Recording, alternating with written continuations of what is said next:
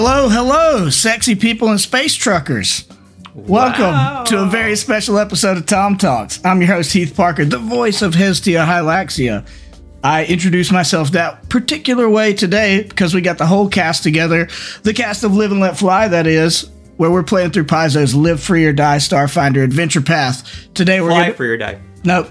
You're Fly Free or Die. Whatever. It's our show's what it's called now. Yeah. Today we're going to be wrapping up the gift that was book 2 of this adventure path, Merchants of the Void, written by our good friend Leo Glass. It's pronounced gift. Stop it. It's a gift. Apparently. How hard can we derail Heath's intro? I knew I wouldn't get through it. It's okay. This doesn't bode well for the rest of the ep, but go on. It's fine. I'm going to let you guys just get wrapped up in it. But before we start wrapping up the book of this adventure that really is just a brutal poverty simulator, how's everybody doing? I'm poor. Great. I feel like I should mention what TOMTalks is, because there are people who have not listened to APA. That's true. That's correct. There's definitely people on this feed. This would be the first TOMTalks that they heard. Yes. Mm-hmm. So TOMTalks is our talkback show, I guess, right? Mm-hmm. Where we talk about what's going on in either the game that we're playing or maybe something to do with TTRPGs in general or something of the sort. Different from STFU. Well, that's more like it's like an interview with industry professionals. It's a more structured interview, kind of formal interview. So that's what TOMTalks is. I think that the moniker may be confusing, but it's a holdover. Well, no, because this started while we were still Southern Tomfoolery. Right. And your little voice intro that I've since stopped putting on episodes. Yeah. Oh, Southern Tomfoolery presents. Yeah, so you're right. They've heard that at least 12, 15 times. Anyway, I wanted to mention that at the outset. You are here on the Live and Let Fly podcast, but today we're doing a very special TOMTalks. So sorry to interrupt, Heath, but I just wanted to make that disclaimer. Yeah, it's fine. You guys ruin it every time that we have a full cast on, so I'm pretty used to it. Yep. Mm-hmm. That's why we give these out for free. Yeah, right. We can't charge you for this shit. For the better TOMTalks, without the whole cast, you got to be on our Patreon for that. So it's basically a full episode of banter. So I think everybody's in for a treat if they haven't listened. If this is your first TOMTalks, that's your first TOMTalks. Welcome aboard. Yeah. Bust open a brewski or our glass business of wine. Model is you've got to pay more money for less people. You know. Yep. So we are here today, dearly beloved, because we finished book 2. Congratulations. Or rather, congrations. You did it. Of the adventure path. Nice. I wasn't sure if we were talking already misnamed. Or... Yeah, book 2 of Brandon Sanderson's epic fantasy series that has nothing to do with our podcast. Oh, I just got my new Brandon Sanderson book in the mail. Congratulations. Sorry. Go on. No, tell us about it.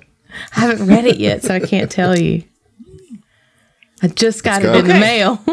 It's got some words in it. Yeah. It's probably got some complicated names in there, I'm sure. Probably. That's what I'm planning on. So anyways, Live and Let Fly, what? Okay, sorry. Yes, that is the podcast that we all do together. We finished book 2. It was a long book. It was. It's a very long book. So where did book 2 actually start, though? What was the very beginning of it? Because it's funny. It's been a minute. It's funny because I messaged Zach earlier today and was like, so where did book 1 end? He's like, fuck, I don't know. I know John messaged me earlier today, too. So what was the first episode of Season 2? Season 2. Dude, I was like, I don't have spreadsheets for any of this shit. I had to dig into it. You motherfuckers do. You have access to the spreadsheet. But it's okay. Adam, calm down. It's totally fine. Not everybody needs to use your spreadsheets. It's okay. All right. Just kidding. Episode 23, guys, is the start of Book 2. Book 2. And that's when we arrived on the dock. 87. 87, yes. Indeed, yes. And, like, to hunt for the Blackhearts. So the Blackheart arc was the opening to Merchants of the Void.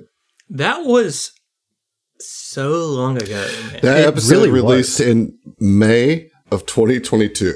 Yeah. Yeah. Over a year ago. Yeah. Almost a year and a half. Yeah, almost a year and a half. Yeah.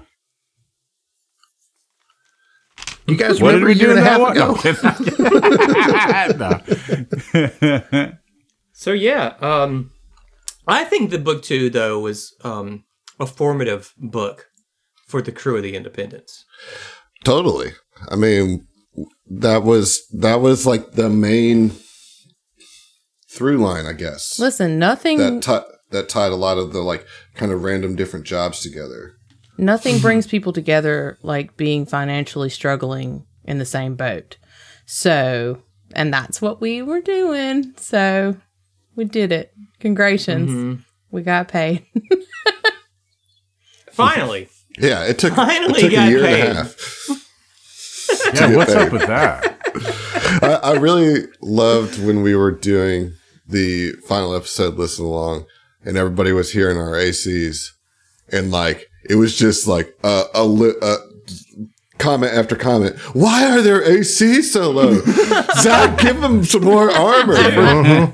Like we don't have any money, and the baddies don't have good enough armor for us to pick up and use. Yeah, yeah. The economy in this game is dog shit, and you know it. I think we just all roll up to the CSV's house and be like, "Money, please! Like, money, please!" Just ask to join D9 instead. Yeah, yeah. Like, just, you know what? Seems like you're getting paid, dude. Yeah. Hook us up. And we're doing D9 type stuff by the end of it. Look, you know? We will keep our mouths shut if you fully gear us up for one level higher than we are currently. Yeah. Right? And we'll ride that for 6 levels. Yep. Bold. No. That's real bold. No, that's not a good trade. It's not a good trade. The second part's not part of the deal. It's just what'll happen because we never make any money. Yeah. Gotcha.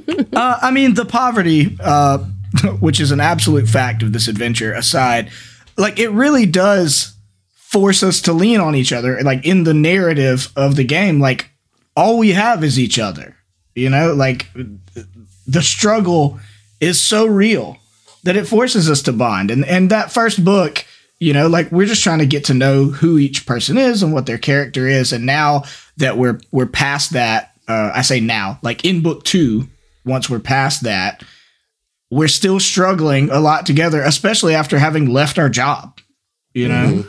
So yeah, for me, like, yeah, book 1 was like Roland was just trying to do everything by the book, and book 2 is like us writing the book, you know, like we got rid of EdgeCorp's bullshit book and started our own thing with, and so we're forming Cooking whatever that thing is, you know, like we're just trash haulers that happen to track down old presumed terrorist. It's, you know, just a day's work. Mm-hmm. Just Tale a humble story at the end, you know? Yeah. Real modest. So I did some math earlier when I was trying to figure out, or once I did figure out where the book ended, right? So book 1 was 22 episodes, and then so we finished book 2 at 58. That's 36 episodes. So if you extrapolate and continue that pattern of 14 more episodes for every single book, which I know won't happen, but it's fun to do. But it's fun. We'll finish this adventure in 342 episodes. If that pattern consists. Not going to happen. I mean, it's... No, because like APA is at the 9th book, and we're at like 230 episodes. Mm-hmm. Yeah, you can't keep compounding 14 more episodes on top of the last one. I mean, you know? You can, but I would not recommend it. This book also had 4 parts in it. Yeah, this was an exceptionally long Starfinder book. Yeah. So, you know, I think book 3 is going to be shorter, actually. I don't see how it can't be, you know? by being longer. It's $5. Good point. $5 for one book is what it is. Oh, yeah. This is actually a really great deal. You should never quit playing Live and Let Fly because it just never ends. The adventure that never ends. Yeah. Oh, man. Yeah, it is weird that it's 4 parts. And because of that, a lot happens. Like, I think it was kind of tough. Like, I don't know. I didn't like give Zach shit or anything whenever I messaged him. I was like, when did this thing end? Because I'm thinking in my mind, like, how long have we been in this book? Like, so many different things have happened. Right. In that stretch of 36 episodes. That's a good bit of stuff. I mean, we ended book 1 fighting Deminda, right? Mm-hmm. Yep. Yeah, and then we take off on a new adventure. Lord St. John's number 2, I guess. Right. Former number 2. Yeah. And so, I mean, God, what all has happened? I mean, we took off to the... So here's all the arcs in a row. Okay. So we did the Blackheart's arc. Then we did, and we can talk about each of these individually, I guess. But after that, we did the Defrex. Herd. Yep. The herding. Yep. And then we did... Agavanna's investigation. Well, before that, we did the Fool's Fortune, which was like the ghost ship. Oh, yeah, the ghost ship. Mm-hmm. And then we did, Agavanna, which took us to like the Dye Works and Sonic Future, like the record store and all that, and like found out who Agavanna actually was. Then we left there, went and did some storm running, and ended up in Com 93. So that's like the broad strokes of book 2. Yeah. There was another side job that you did. The first one that you did for Scarlet and Niz and the Moonlighters was... Oh, yeah. The medical the Scree. Yeah, that was Scree. Yeah. Scree sires and Screelings. Yeah. Mm-hmm. Yeah.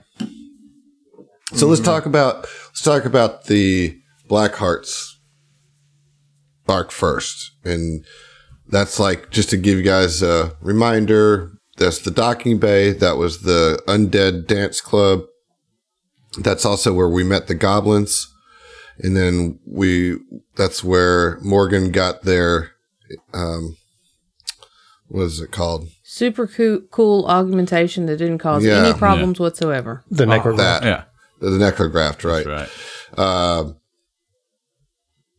And then, like, once we got everything and got in the... Oh, no, we did a race. Though that ended with a race with the Wintermore crew. That's right. Yes, it did. Duct tape a goblin. Race. Yeah. Yeah. And then we landed and delivered the medicine to, a whole colony of dying... Yeah. Tea-crease. Yeah. With the Skittermander nurse. Yeah. Smoking the smoking the cigar or whatever, or the cigarette. Man, I forgot about that. I'm sure that'll never come back into play, right? Never. She didn't seem like. I don't know. It seemed like so.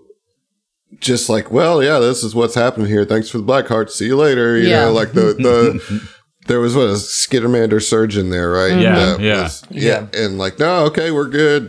Thanks. See ya. You know, and like. It just felt kind of like, all right, well, I guess that job's done. Did we miss something there, Zach? You didn't miss anything there. I think that's one of those, like, this is the life of a delivery person. You may be transporting something critically important, but you don't necessarily get the conclusion of that. Like, you know, to me, it's like Death Stranding, where it's like you get a package that you have to deliver on a mission, and it's like a critical life-saving medicine or a medical equipment or something like that. And then you can drop it off, and it's like, okay, well, we'll see you, and that's the end of it. You don't find out what happens. So like hope it works out. That is one of the things that I had to really, and am still, you know, not so much now because we're sort of shifting a little, but like especially initially, is that we're not. As we say this a lot, but we're not heroes in this campaign. Like, We're supposed to be delivery people. That's just what we do. And it's hard to get out of that. To know what happens to them after the fact. It's hard to get out of that mindset. A little like, not shade, but like criticism as a crew for like not investigating like the Blackhearts and like where they came from and like, but that goes to your point is that we were just. We're just the delivery folks. You're just there to do a job. I didn't really consider that to be an option because, and sure, of course it is, right? But as someone on a delivery crew, hey, we've got this delivery. All right, cool. Where are we taking it? You know, like that's... Yeah, asking questions is just going to get us in trouble. Right. You know? It's not like a fucking Amazon worker is sorting through our trash trying to find intrigue, you know? Yeah. Or they're going to pass us up for the job. Yeah, there's no impetus for us to try to figure that out. We were focused on how do we get the goods and this engine that we need to make this delivery. We got personal problems right now. So let me tell you a little bit about that. And Leo mentioned this in the thread when we did the listen along. But you know, I think probably the overwhelming majority of people who listen to the show were not in that listen along, right? So, and I'm gonna get some details wrong probably because it's been a while since I've read this section. But essentially, this cruise liner, like a spaceship cruise ship, essentially, that was docked at Docking Bay 87. I believe that there was some flavor text that mentioned it. Mm-hmm. It crashed, or you know, wrecked, or exploded, or something. I can't remember what exactly happened, but everybody on board died, and then those bodies were then sent to Rigan Vool, who harvested them to create the Blackhearts. Mm-hmm. And then it's like you can go into Rigan's computer, I think, and find out that there was a conspiracy to sabotage the engines in order to fuck the ship up. Fucking way. And in order to get the bodies. And the engine that was sabotaged is the one that ended up in the goblin's heap. Wow. That had the malfunctioning like storm elemental or whatever it was that popped out of it. Okay. So all of that is connected, but like, yeah, as you said, if you're not thinking like an adventurer, you're thinking like a delivery person. Yeah, It's like I don't know how you get there. Is the thing? I don't know how you get there. I wonder sometimes, like, if we leaned into that like too hard, because like, but I don't actually think so, because I think it's yielded a really cool take on this adventure as far as the crew and how they developed, but like. Just from like a meta and like gaming standpoint, you know, it's like, should we have remembered that we were still in an adventure and that you can like do these things, or were we? I don't think so. I think that we handled it because that's the thing, right? Yes, it's an adventure. I think we handled it realistically as delivery folks for sure. Like it is a role playing game, and we were playing the role of a delivery crew. Yeah, but it's also a role-playing game. Sure. You know what I mean? Yeah, and like, which I don't think there's a right way or wrong way to do it. So that's not what I'm trying to like articulate here. It's more just like all that stuff was written in the adventure, but we like had no even inkling that there was something to uncover because we were so much more invested in the like, we're the broke blue collar. Yeah, that was your first job. That was your first job as an independent company, essentially. So And for what it's worth, I think it's fine. I didn't have any problem with it. And for me, it's like a thread that you don't tug on means that there's a thread in the future that you won't tug on that goes nowhere. Mm-hmm. And y'all like to do that sometimes, you know, with that. Feychild gnome in the bar on the Drow planet, you know, chasing after, and I'm just like trying to get that motherfucker just off of the map because they don't mean shit, you know. And it's like you're running out the back door. We're trying to get this out. But we really need to grill this. Yeah. Fucking Roland just booked it. There's nothing in the dialogue. Like pulling out the cigar cutters. All right, let me see your finger now. You're going to tell us what we want to know. Yeah. Surely knows something. Look how fast he booked it. It is interesting to me, like, whether we've leaned in too hard to it, or, you know, to the vibe or not. Like somebody mentioned earlier, like, that'll get us in trouble. Like, that's what feels so different about this adventure is coming from that we're under the thumb, we're kind of nobodies. Like, it's an adventure where it feels like we can get in trouble, you know, like we can cause bigger problems for ourselves. So that, I mean, they named the first book We're No Heroes. So, I mean, I can't really blame us for leaning into that. But also, like, it feels like that. It feels like we're not doing, even when we do something that's good by our standards, it still doesn't feel heroic a lot of the time. It's like, hey, we had to make a call. It's and maybe we didn't like the call that we made, but, like, we have to survive. And that's one thing that I think, whether it's the adventure expressing it well or you interpreting the adventure well and expressing it to us, Zach, is I think all of us feel that oppression, you know, or that lack of opportunity. So inherently, I mean, to the point that it makes us mad for sure, but also like it does significantly change the vibe. Like this adventure feels so much different than any adventure I've ever played in. Absolutely. Yeah. Because like I don't have the confidence that I would normally have. Not that I'm like I'm lacking confidence. I'm trying to boo-hoo, but like I don't feel like my character can just go into a situation and be like, "I'm Dirty Harry over here," and what I say goes. Say, you know, right? Yeah, like we could seriously step into some bullshit and make things worse for ourselves. And I think some of that is also part of the way we've put together our crew's dynamic. And there's, you know, a mix of everybody sort of like still to this point, to the point we're at now, trying to figure out what are we and what is our relationship. We know we trust each other now, but we don't have a clear identity other than that we're in this together, you know, and that now we're independent of a corporation. So it's like we're still learning that, you know, whatever it is we're going to be. Yeah, I agree wholeheartedly. I think that's super interesting to me as a GM to watch the evolution of the crew, you know, and see how you all come together as a crew. To me, that's super enjoyable. I'm very curious about the future. Just from our perspectives, being that we have entrenched ourselves so much in this sort of blue collar, let's kind of tiptoe through these situations and not make too hasty a decision. I am curious because like this is a 6-book AP, like we're gonna get strong, like mechanically strong, you know. And I'm curious at what point will be that tipping point where it's like, no, you know what?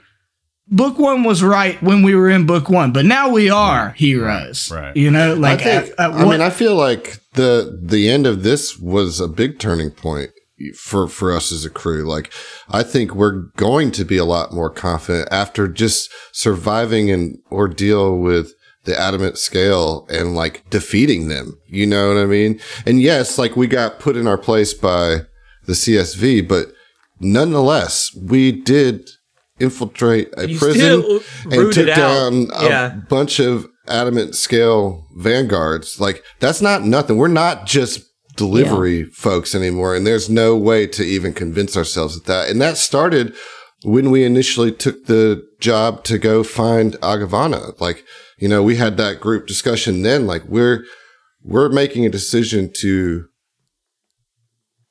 take on what it means to be like a mercenary at this point, you know, like we're not just delivery people anymore. We are, there's no delivery being done here. We're going to find a person and like deal with a person, you know, like that's there was no cargo in that. And that, and we were like still very hesitant during that. Yeah. It was like but like, I think at this point now, after what's happened now, like we have no choice but to like, kind of stalwart up and like recognize that this shit's around us, there's still a bunch of people that are trying, that have, we have some major enemies. And if we keep pretending like we're just little guys, we're going to get squashed, you know, like I think it's now about kind of turning it outwards and being like, no, man, nobody's going to fuck with us because we're tired of being fucked with, you know? Mm-hmm. I think it would probably get us in trouble, you know, but whatever. You know? Yeah. Book 2 is our trial by fire here. And book 3 is when we actually start putting guns on the ship, you know, itself. So, mm-hmm. Yeah, I you know, there's certainly you're coming into a turn, mm-hmm. in the AP. I don't want to. No, I mean, don't give anything answers, away. Right? Sure, but like, yeah. But I do think it's interesting that you're noticing that shift. Yeah, mm-hmm. I mean, I definitely think we've grown, and I don't want to dispute that in any way. But I mean, now I can only speak for myself, but. I still don't feel like a hero. Like, I feel like we've achieved more than we should have and sometimes stumbled through that achievement, you know? But, like, I wouldn't go so far as to say, like, at least my character is like, yeah, we're big damn heroes now, you know? Yeah, like, part of it feels like you just fell upwards, like, you know? Partly, you know? Well, and part of that is that at the end of it, we did get kind of talked down to by Big Daddy CSV, yeah, you know? I'm not saying that we're, like, heroes, you know, what I'm saying is that we are not just delivery folks anymore, and that we are soldiers. We are, I mean, like, we are involved. Essentially. Yeah. I feel like book 3 is just going to be like, we're not just delivery men. That's the title of it. Yeah. Yeah. Let me look. I think people. That is the title. Right.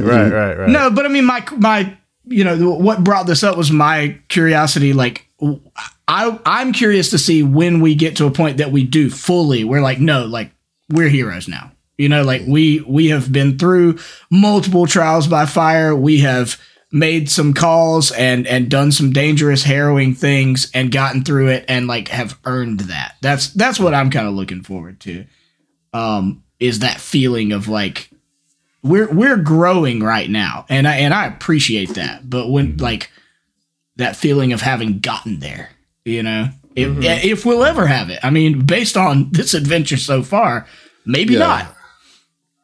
Yeah, I don't, it doesn't feel like the type of adventure that's going to end up resolving in some sort of, like, galactic mission that we have to save the universe. Gotta save you, bro. Like, I think it's always going to be a personal thing all the way through to the end of this, that, like, it's really going to only matter to us and the whoever we're dealing with. It's not saving a planet or stopping corruption or some kind of existential threat. Yeah, right. Yeah, yeah. I feel like it's going to be like a full circle. We're going to go full circle. We're going to rise, and then we're going to go back to our meager. You know, something's going to happen, and we're just going to go back to. You know, bread sandwiches. You think we're going to finish this adventure right back at square one? Like delivering yarrow berries, my dude. No, not. No, at level 13, bro, if we get to level 13 and we're back to the squalor that we've gone through so far, I'm sorry. I'm in character quitting the game. Starfinder economy is shit, okay? Regardless of whether you're level 1 or level 13, you could be poor and be level 13. I'm just saying.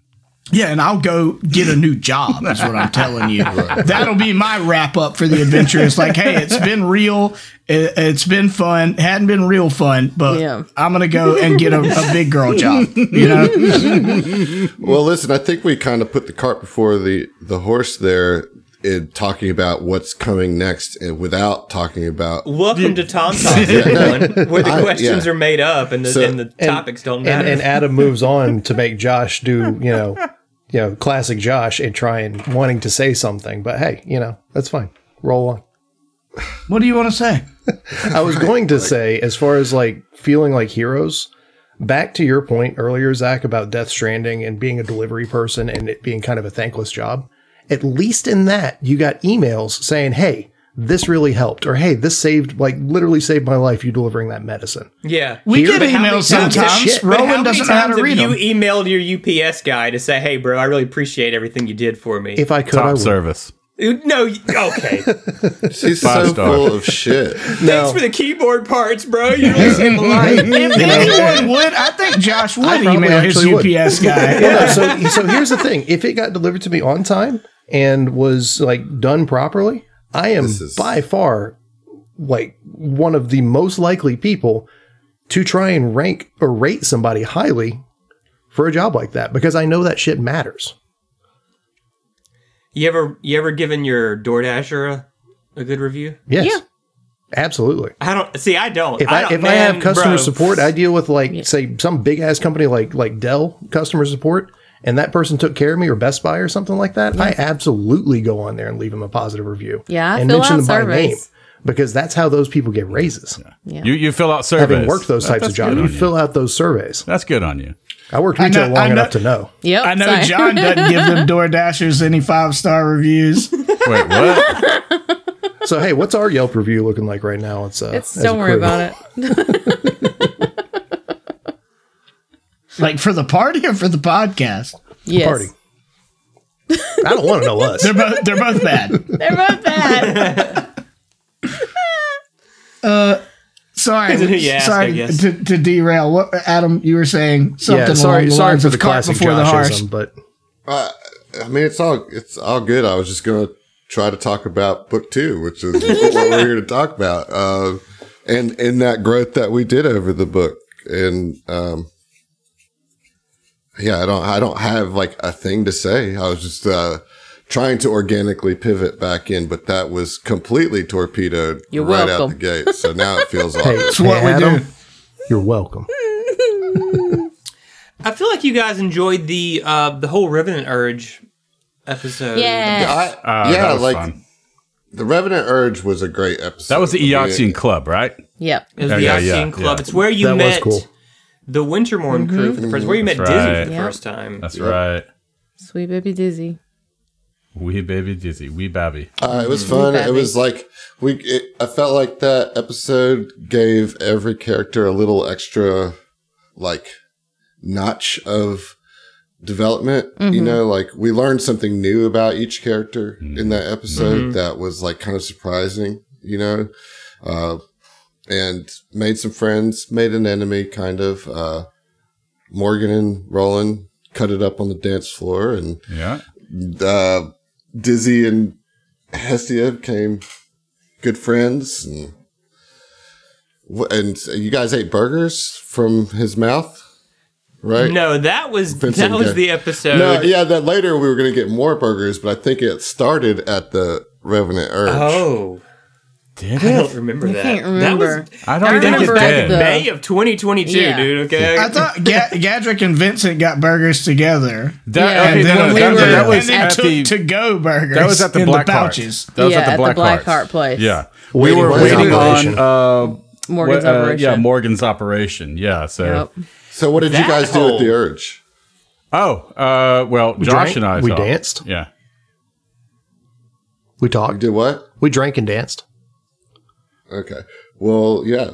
Well, yeah. I mean, I don't know what else you want me to say. It's what we did. I did like that. I thought the whole first little arc was a lot of fun. I mean, the goblins were obviously a hit right off the bat. You know what I mean? We had a lot of fun doing the goblins. Zach, you did a great job bringing those to life. Yeah, the gobos, man. Has your like vocal cords? Have they, you know, recouped yet? Are you good? No, I mean, like I'm shot. Like I'm forever broken. We'll never be able to do another gobbo. Yeah, they're wrecked. That's why you stole them away from me. Yep. You're welcome, my sweet children. At a certain point, it's literally just I don't want to have to keep track of 3 other NPCs all the fucking time. Yeah, because I don't want to develop their motivations. Everything. Yeah. To be fair, they're goblins. Their motivations are just like shiny. In Com 93. Had to. Yeah, because I had to do that. There would have been a revolt, Adam. This would have been a riot. I had to do that. It's just like having... again, there's way too many opportunities to exploit shit when you've got 3 NPCs on demand. Mm-hmm. Yeah, like... Nah, you could trivialize some shit that I wouldn't even foresee. And I don't want to be. I don't want to know you if I don't have to. I just nip that problem in the bud. That's the most sack statement I've ever heard. I don't want to know you if I don't have to. No. I don't want to tell you. I should say I don't want to. I have to tell you no.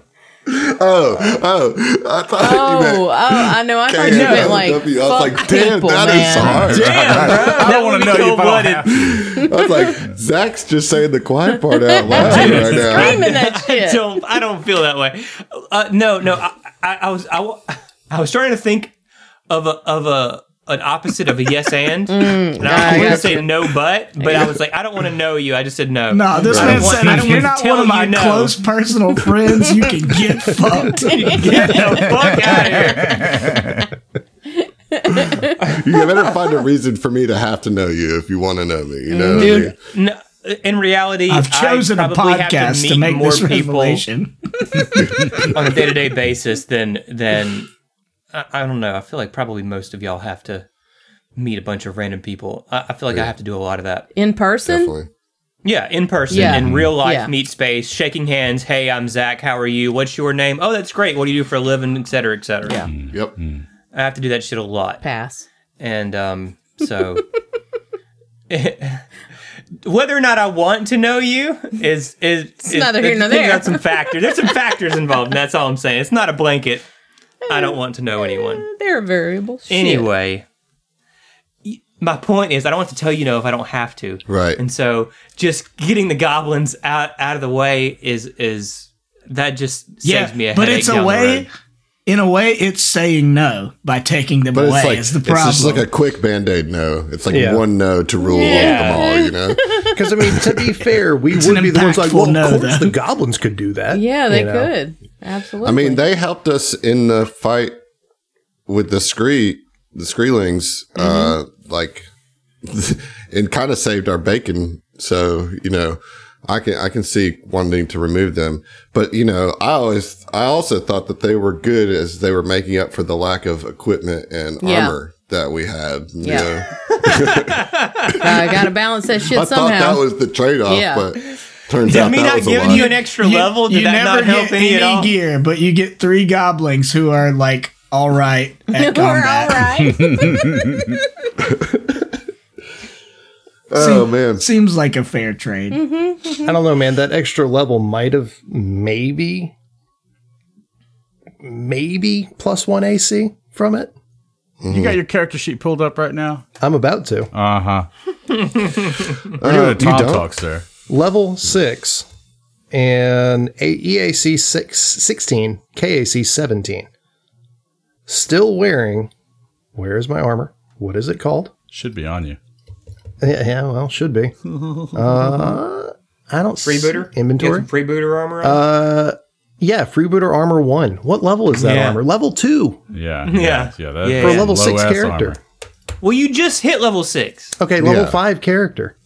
What about this pistol? Level 1. You should have, as written, you should have just hit level 5. Okay, but yeah, level 1. But to me, pistol. That felt cruel. The level 4 knife is cool, but also it does less damage than the pistol at level 1. Look at this choosy beggar over here. Y'all are about to get level appropriate shit. Okay. All right. Awesome. Right. Well, and that it was the whole theme of this book. That's what we were saying. Yeah. Like that's what the story was us being broke and without, and like, you know, Steve often talks about how it's like a cool idea for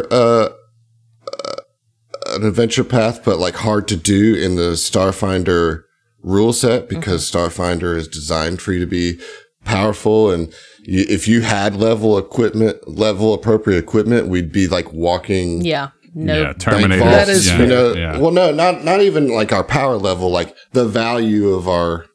The gear would totally make you unstoppable. Would totally strip away the illusion or the feeling of being broke and like chasing the next dollar. Yeah. You know, because we're walking around with, you know, 15,000 credits on our back. You know, like take it to the pawn shop and get a meal ticket. 150, yeah.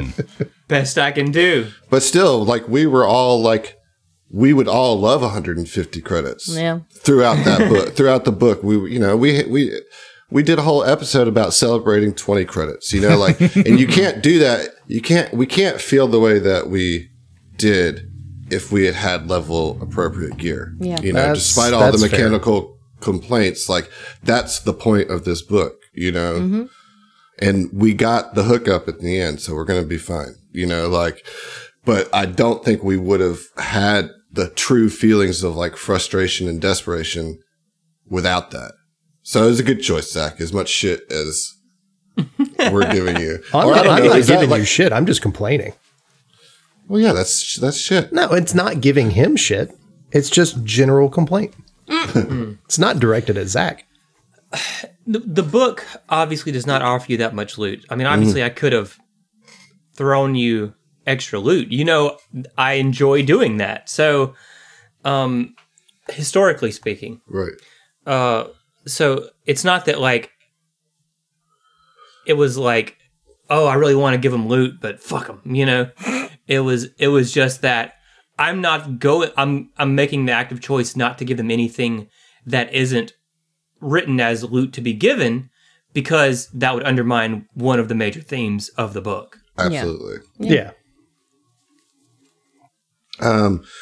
So the next job that we did was the medicine transport, you know, and that's where that's where like Adam's frustrations with this book began, you know, is that like that was the first time I felt like it didn't matter what we do. We're going to fail at any given job that we take, because even if we crossed all our T's and dotted all our I's, we're still fucked, you know? It's like we rolled a nat 20, but we still suffer negative consequences. Like, what the hell? Right. And again, that's all part and parcel of the point of this particular part of the story.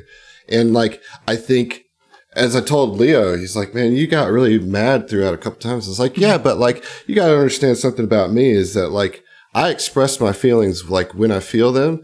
And, like, being mad is a sign of a good piece of art because it elicited a response that I feel like was the intended response. Mm-hmm. You know what I mean? Yeah. Like, we're supposed to be pissed at this. Congratulations, you know? Like, you done it. You made me feel the feel. But, but I feel it, and I obviously exaggerate it some for the show just to, kind of really project bring some energy into it. Yeah, right. And so, like... But I was also, like, legitimately frustrated with it, too, because I really wanted to, like... do a good job and like do one right and like have there be a good completion to it, and that, you know, and like, yeah, like in the end of the day, we still got some credits. We didn't get in trouble for it, but it was just like, it was the first time I came like really face to face with what this was going to be for the next little while. Yeah. It's like, oh, God damn, you know, like it's torturous. Yeah, because I mean, it's shit, you know, everybody struggles in their day-to-day in real life, and then to go and play this escapism where you're just it feels doubly cruel being actually poor and then playing poor. God, for sure. Yeah, but obviously that's intentional, and I think that it succeeded at what it was trying to do, right? Yeah. And I think that it provided valuable growth for your characters along the way. Mm-hmm. And so... like, all of those frustrations and all those angers did, like, create RP spaces for us to, like, bond in that, you know? Mm-hmm. And it really did develop the crew in a very cool way throughout this book. Like, there's lots of good RP moments that, like, this crew feels so very lived in, you know?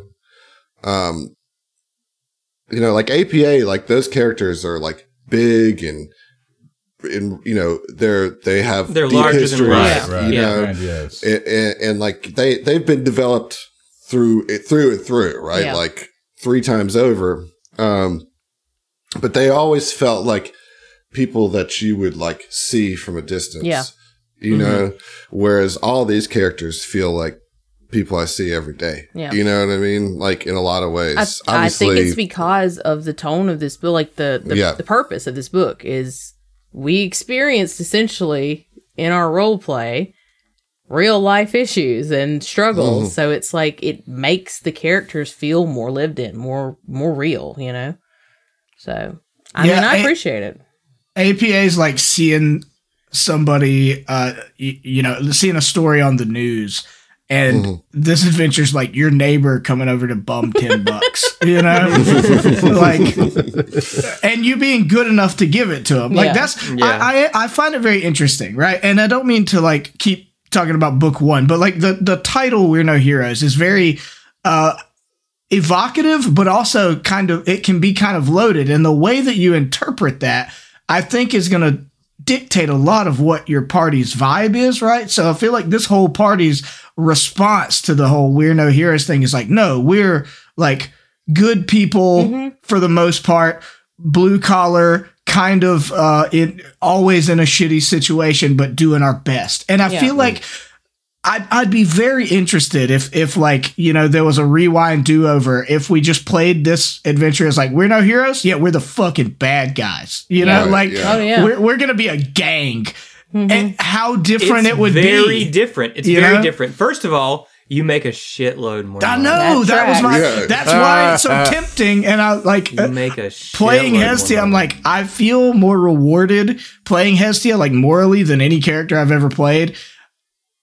But not financially. Yep. And like, you know, it'd be interesting to just see the flip side and just like, what if we all played just rapscallions? Just we will rob you blind at the drop of a hat, and we'd be financially all right, you know. Yeah. But we'd probably create so many problems for ourselves. You know what I mean? Right. I mean, aside like if you're playing characters that you in your head you're like, yes, they can live with themselves. Yeah. It's like, okay, but what legal problems and what, you know, aggro problems do you create for yourself? Hell, we've already done that when we were doing good. Right, yeah. Like, right. We just can't win is what it is. We'd be in the same situation. I had to grapple with that, you know, like when I hit that realization that week you can't win, you know. What do you guys think, like, as far as the crew development, I mean, do you guys have some like favorite moments of the crew development, or just maybe some like broad like observations about where we were when we started and where our relationships are now? Unfortunately, the poverty overshadows everything that's good in the world. No, we can't afford memories here. Damn. Yeah, right. We're too broke. Don't have the RAM to remember anything. Yeah, dude. We're rocking with like 2 gigs of RAM here. Come on. I remember when I last had a sandwich that had meat on it. It was a while ago. It's been a minute.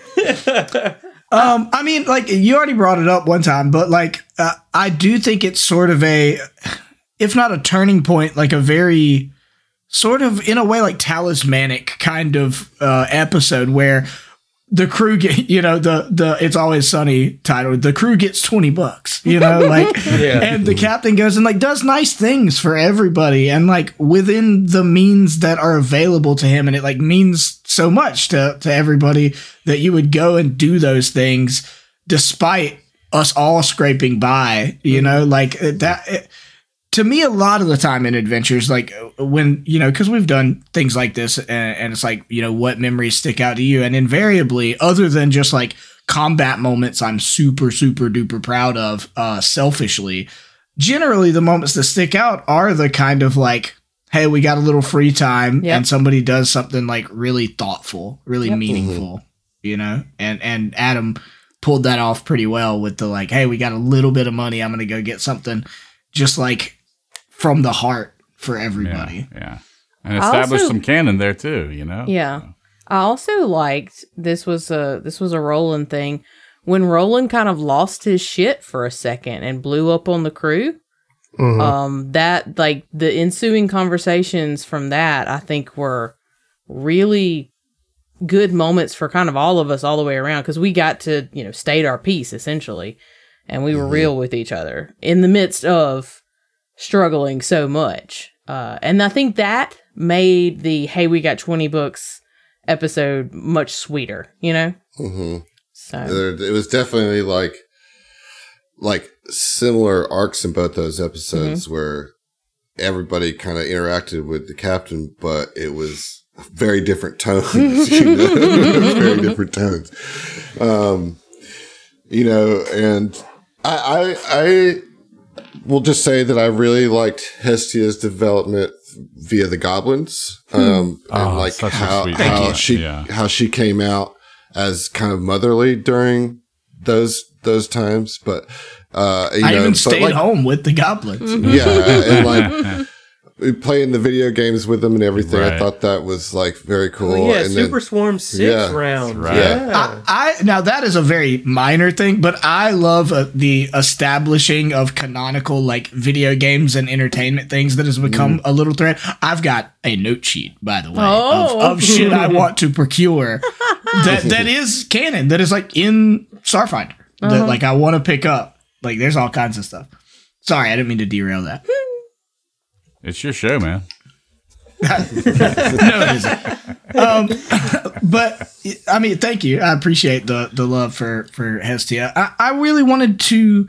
I mean, from, like, the jump, I wanted Hestia to be motherly, but I didn't want her to be smotherly, if you know what I mean. Yeah, totally. Yeah. So, getting to I think it was kind of a big decision for me to have a period in time where, at the time, the inner player was like, I'm abandoning the party. I was like, no, I'm going to have Hestia stay and not go and help you guys on this mission.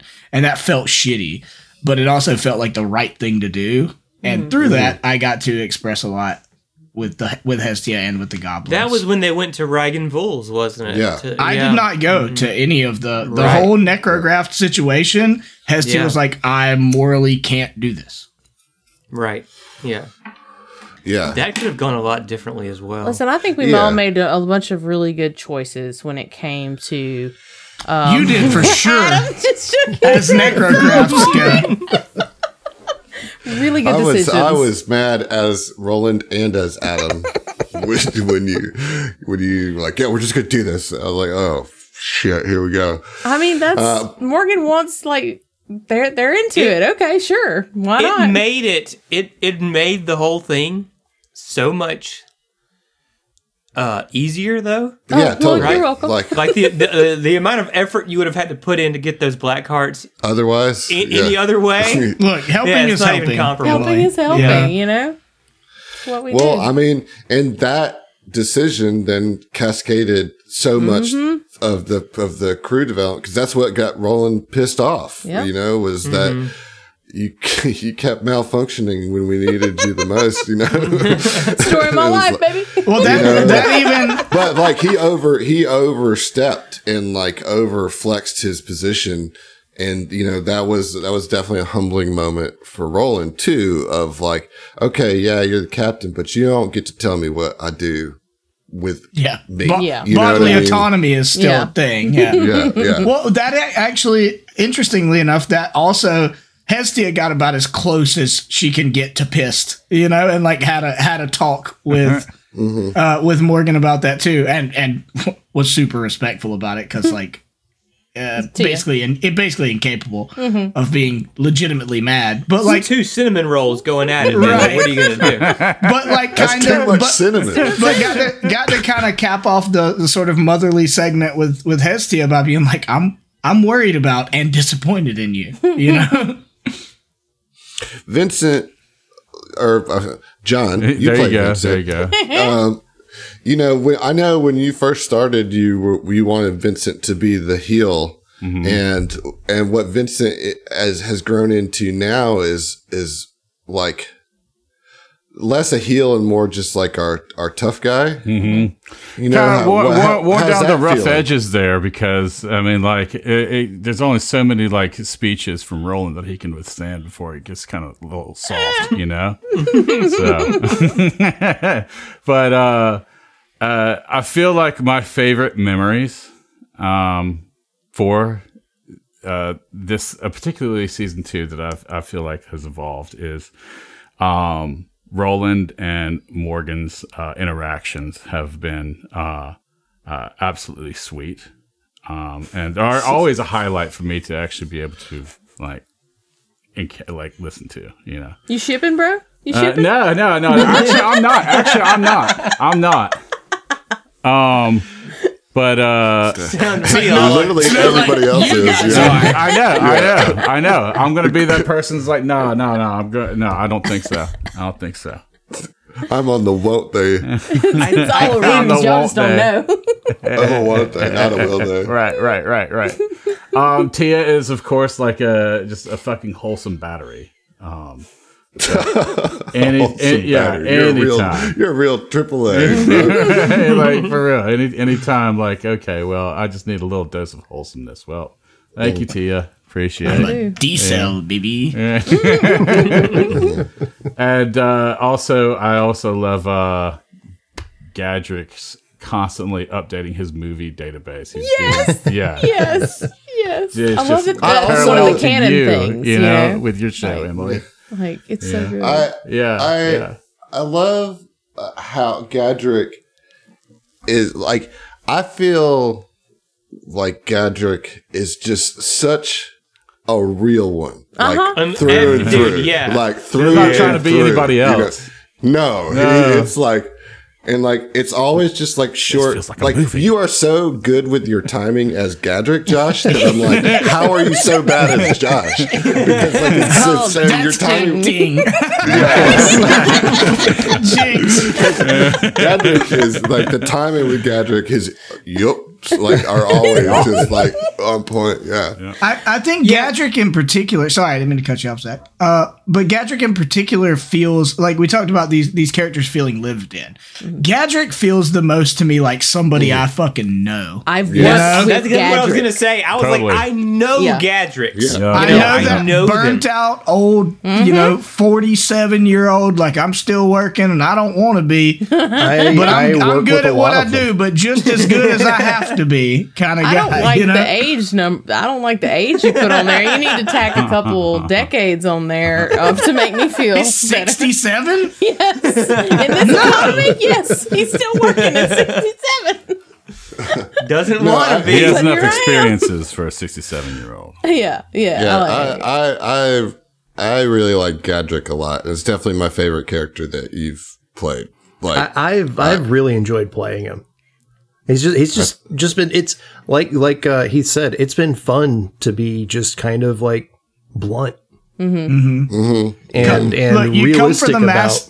You come for the mustache, but you stay for the realization that it's actually your dad's friend Jim. Yes. Who actually has some decent advice every once in a while, and also a kick-ass mustache. So for you're the GM trying to hold this whole story together, and as much as we're trying to rip it apart. I'm curious of your perspective on the crew, and like, have we gone the way that you thought we were going to go, or are we like way off of where you thought we were going to be? How disappointed are you? Yeah, I'm not disappointed at all. I'm not disappointed at all. I'm really not.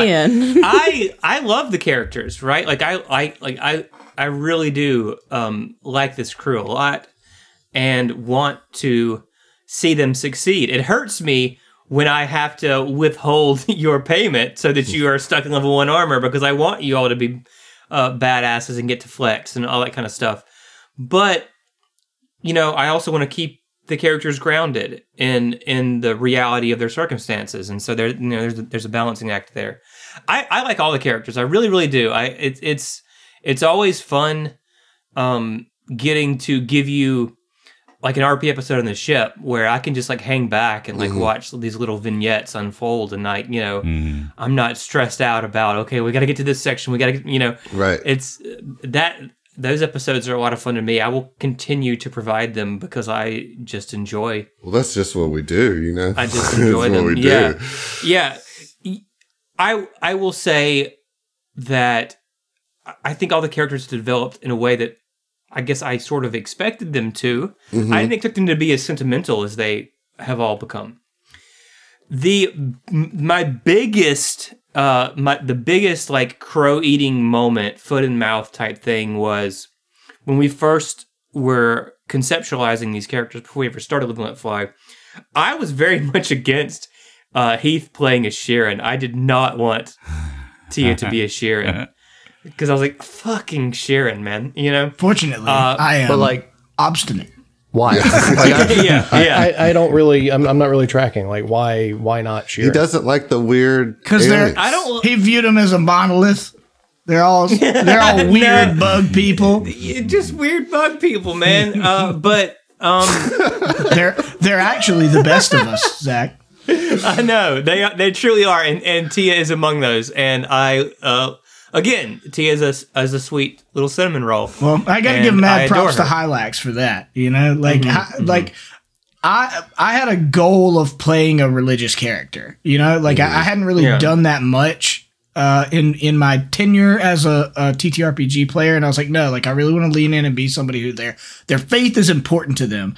And, you know, I love reading lore. And when I got to Hylax, I was like, I feel like there's a lot of people that would feel like this deity is very vanilla, aside from the fact that it's a bug deity. Mm-hmm. Mm-hmm. But it is just like the most good with a capital G God in all of Starfinder. Mm-hmm. You know, there's lots of good or lawful deities that have interesting little quirks, and they're hyper focused on this one or two things, and that can be an Achilles heel for them or their followers. And Hylax, I was just it's just all good. Treat people with kindness, be diplomatic in your approaches, give people a chance. And I was like, this is the wholesomeness was the point the whole time, you know? Yeah. And that was an intentional exercise for me because that's not who I am. You know? I was like, I wanted to act my way into feeling better about it.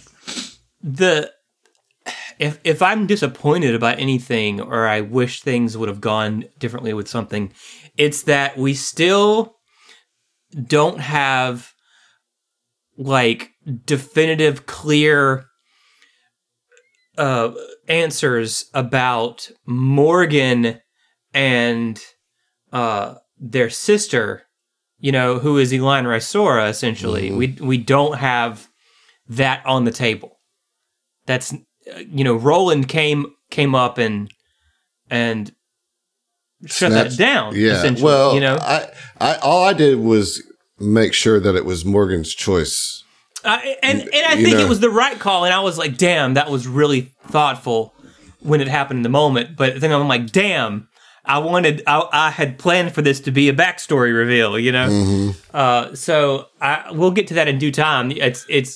You will not be able to avoid it forever. Yeah. Right. It's going to come up. I promise you that. Well, don't you think that'll make it even more hit harder? Maybe so. Maybe that's where my mind was. Something that they wanted to keep quiet, and so when it does come out, it'll be us knowing that will make it even more dramatic. Everyone knows that secrets in storytelling are bad. Delayed gratification just doesn't work. Yeah. You're not into literary edging, my dude? What? Yeah, I guess, Emily, we've got to scrap our plans. All right, I'm going to head out. So, I did not expect Gadrick to end up being as fun. Maybe I should have, because he was, he was funny in the interview or whatever, right? Mm-hmm. I hope that we can find more time for developing Vincent and his history with Sinjin and all that kind of stuff that. Excited. I think there's spaces for that, and then there's I could try to shoehorn something in, but I don't want to. Well, book one had a pretty good chunk of that. Yeah, you did get a good bit of it, right? It's just that then that happened, and then for a year and a half, we've been doing other shit. Right? Put Vincent a lot in the on the back burner. But Vincent's been having adventures now. you know? Yeah. Vincent's been developing as like, all right, I can have fun with this crew. That's been like the work that Vincent. Yeah, learning to trust again. Yeah, right. Because I mean, obviously, you know. I feel that Vincent is very present-minded. He doesn't try to stay in the past or anything. And this has fueled him with a lot of interest as far as like where this fucking crew is going to go. I mean, just this is stuff he wouldn't be doing anywhere else, where he would just be jumping off to another fucking job somewhere else doing whatever. How do you think Vincent and Roland's relationship is now? Now? Compared to the very contentious start that it had. Now? He's definitely feels that you've earned your, that you deserve respect for sure, 100%. I mean, at first he had you pegged as just straight by the book corporate, and that you were just trying to get promoted so you could move on to bigger, better stuff, you know? But now I feel like, or rather he feels like, you're definitely somebody that sticks to your crew, and that you're somebody that actually, tries to get to know the motivations of your crew, you know? And so that's somebody that's not just all the time that you encounter, you know? I think serious follow-up question. Yeah. How is Vincent's cooking improved? I was going to ask, I'm curious to learn if Vincent, once we have money, is actually any good at cooking. Oh, man, because it's just been two sandwiches. No, we don't actually know. I don't believe you're actually a good cook. You don't fucking know. All right? I know the difference between a stove and an oven. So like I'm holding my breath a little bit. It could be cinnamon on salmon, as Heath would know. I'm not saying it can't be done, but it shouldn't be your signature. You know? Just a little bit of clarification. This isn't me. This was a work buddy of. Oh no! You have to listen to our content to understand that. Don't fucking Pat. Yeah. There you go. Just a tip. Look, as someone who does cook, don't just douse your salmon in cinnamon. I'll just say that. Just a heads up. Yeah. A little freebie there. right. Just a little tip. Well, I think the jury's still out on whether Vincent is a good cook, but we will. I am too eager to see Heath if that's going to be the case. I'm looking forward to that. It's going to be an experience. And I'm also looking forward to seeing how it is like a week later out of Gadrick's cheek pouch. Oh, it's rarely good if you're like going to somewhere to eat and you're way of convincing people is like, it's going to be an experience, you know? If you're not saying anything about the taste of the food, like, okay, this might be a flop. It's going to be a journey of the senses, all right? Okay, so I'm going to drink. This dinner is what's going to happen. It's good to have a plan, you know? Well, God, there's so much in this book. The next thing that we did was the Defrex. Yeah, I was waiting to get to that. I was thinking about that. I hate to break the immersion. We took a little bathroom break, but I was thinking about the Defrex thing, and that was like such a unique vibe to like everything else we've done. We went and just were like cattle ranchers for a day or two. Mm-hmm. Which was a blast. Like I loved it and just leaned in heavy, you know, like in my mind, Hestia still to this day wearing a cowboy hat and a bolo. Yeah, you know? it was a blast until it wasn't, which is the standard operating theme. Procedure of book two. That's the MO. It was really, really fun. I like really enjoyed the actual drive, you know, herding aspect of the mechanics game that was in that. Fun. You know, it was fun seeing talking about until it wasn't, seeing Vincent try and get up that wall. Bruh. Oh, no. Or try to save that fucking Defrex, because John wasn't aware that this was actually a trap. Before we even got to the canyon, we were in the damn pit. That was brutal. That was so fucking brutal trap. I was so I didn't pick up that it was a fucking trap. So it was just worthless in that fight. Well, it was like actually frustrating to play. Like not just like in character, but like it got into the muck for real. Yeah. Like where we were just like, dude, this just all sucks. Yeah. Like what can we do? You know, we lost our hope pretty quick in that. You know what I mean? And that's like an interesting thing that happens sometimes. Like you talk yourself into failure. Yep. You know, like you see all these things and it seems so hopeless and like, oh, we can't do this. It's TPK. This is it. Wipe it. That's where the wipe it like comes from, right? Like just wipe it. It's already fucked. You know, like it's already scuffed. And so, over. But it's like weird in a TTRPG where you can't just wipe it and start over. And so you have to like play through it, and you still have to find a way to like. Resolve it. And like it doesn't happen often, but at least with us, I don't think it did when we were playing Abomination Vaults for the first levels of Abomination Vaults. Yeah, they it was like every week I forgot what we were playing. Oh yeah, it's a meat grinder. Okay, fine. Yeah. But yeah, I don't know. It's. Just like outside of the episode, just those types of sessions, you know, can be tough, right? It'd be tough to get through when you've convinced yourself that you can't win.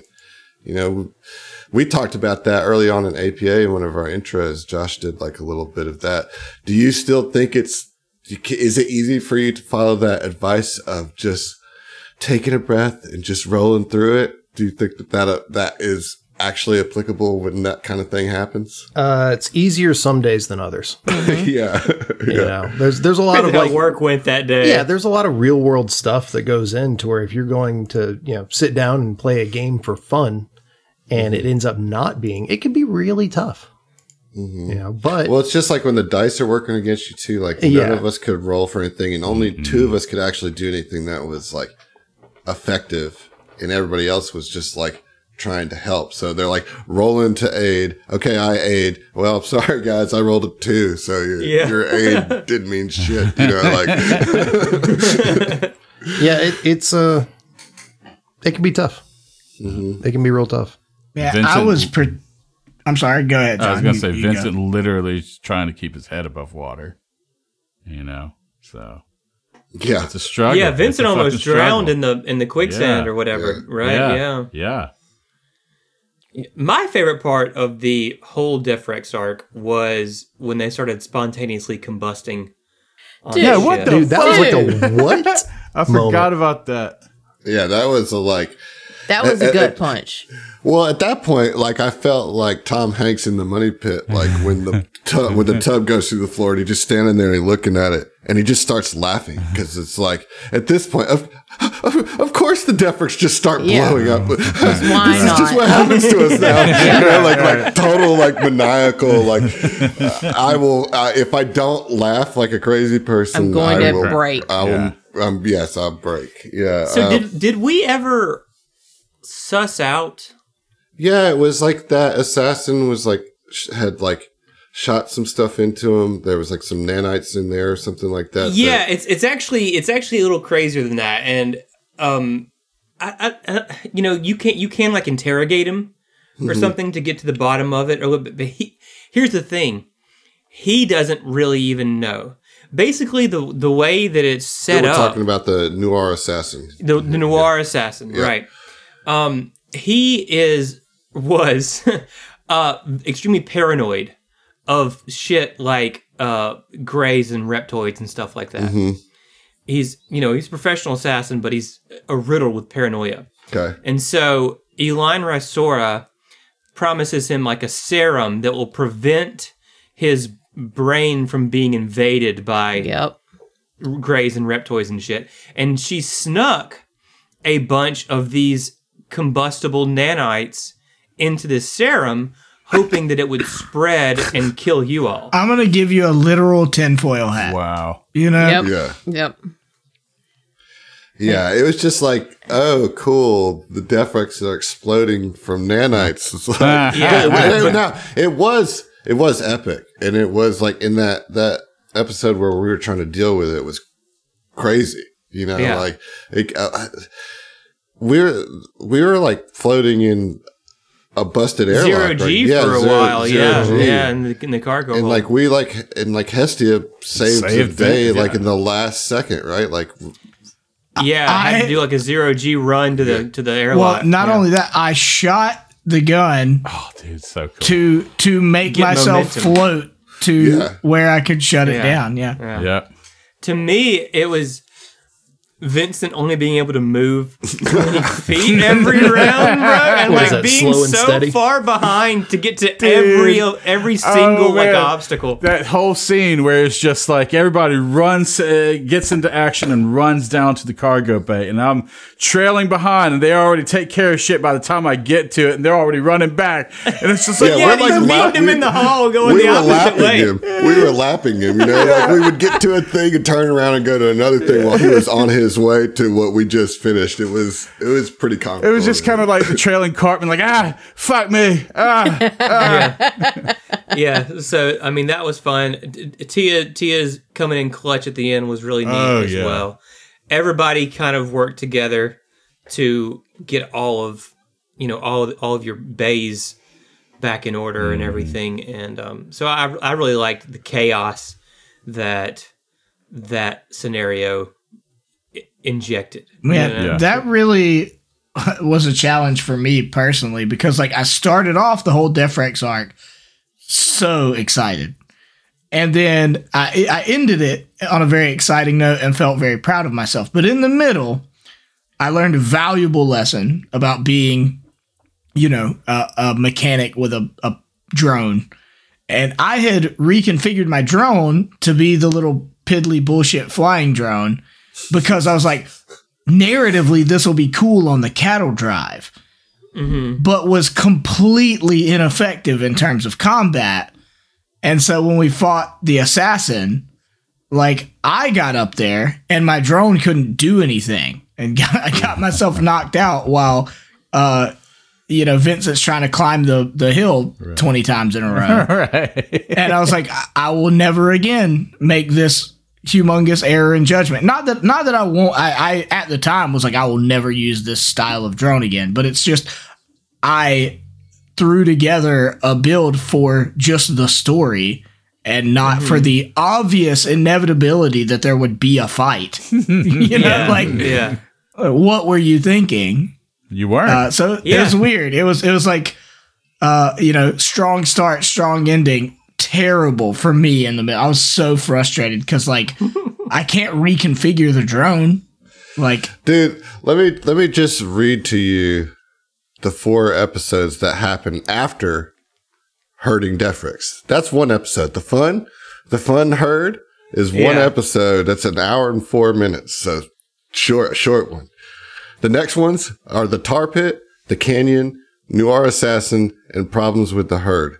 That's the next 4 episodes, 4 hours of play that we did of getting our asses stomped into the sand, you know? Like, and with our this is going to be an easy adventure. For our recording schedule, that was the next month of us playing. Yeah. More than that, no, 2 months. Because of we don't record LF as much. Yeah, so it was the next month and a half-ish, maybe? Yeah. It was a while. It was brutal. We were just like in that fucking like funk, basically. Yeah. Hey, this was coming right off of the medicine one, right? You know, like So, but we get through it, and like we repair our ship, and we had like that was another one of those good somewhere when what we were talking about the crew development that happened. Some of that happened on the next episode, and then we went back to the barn and fought a Skittermander. You remember we got to fight a Skittermander? Yeah. That was a fun fight. That might as well happen. Yeah. But then we did the ghost ship, which it was one of my favorite jobs that we did. The ghost ship was super cool. Yeah, I loved episode. It. I know it was. I believe it was kind of divisive. I don't know that all of us loved it, but I mean, I think it was very impactful as an episode, and was really unique. Who didn't like it? I thought it was unanimously. I thought we all enjoyed it. No, John didn't like it. Are you standing on your heel for this? Yeah. No, I just felt that we just kind of memed what could have been like actually a more serious encounter, but. Oh, that's standard issue. Right. That's he says, after memeing the boss of this book as hard as we've ever memed any boss ever.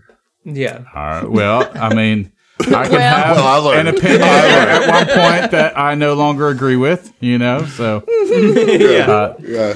I do. I don't remember memeing that time. I thought we were kind of like genuinely nervous about what was on the ship, right? Like there was demon like shit and like what? There was that robot. I think you memed on the robot pre-war, the security drone. Yeah. But that one definitely did not turn out the way you all expected it to. No, it didn't. And it had meaningful development for both Hestia and it was Vincent, right? I mean, Gadret. Yeah. Didn't you guys like connect with the spirit? I mean, I certainly did. I don't know. I thought that I really enjoyed that job. I thought that was Morgan. Mm-hmm. Yeah, it was not Gadrick. Yeah, wasn't it? Roland and Morgan had another scene there that was in the. It was like empathy kind of communication. I may be misremembering that. But the spirit thanked the two people that worked on getting the drift engine working again.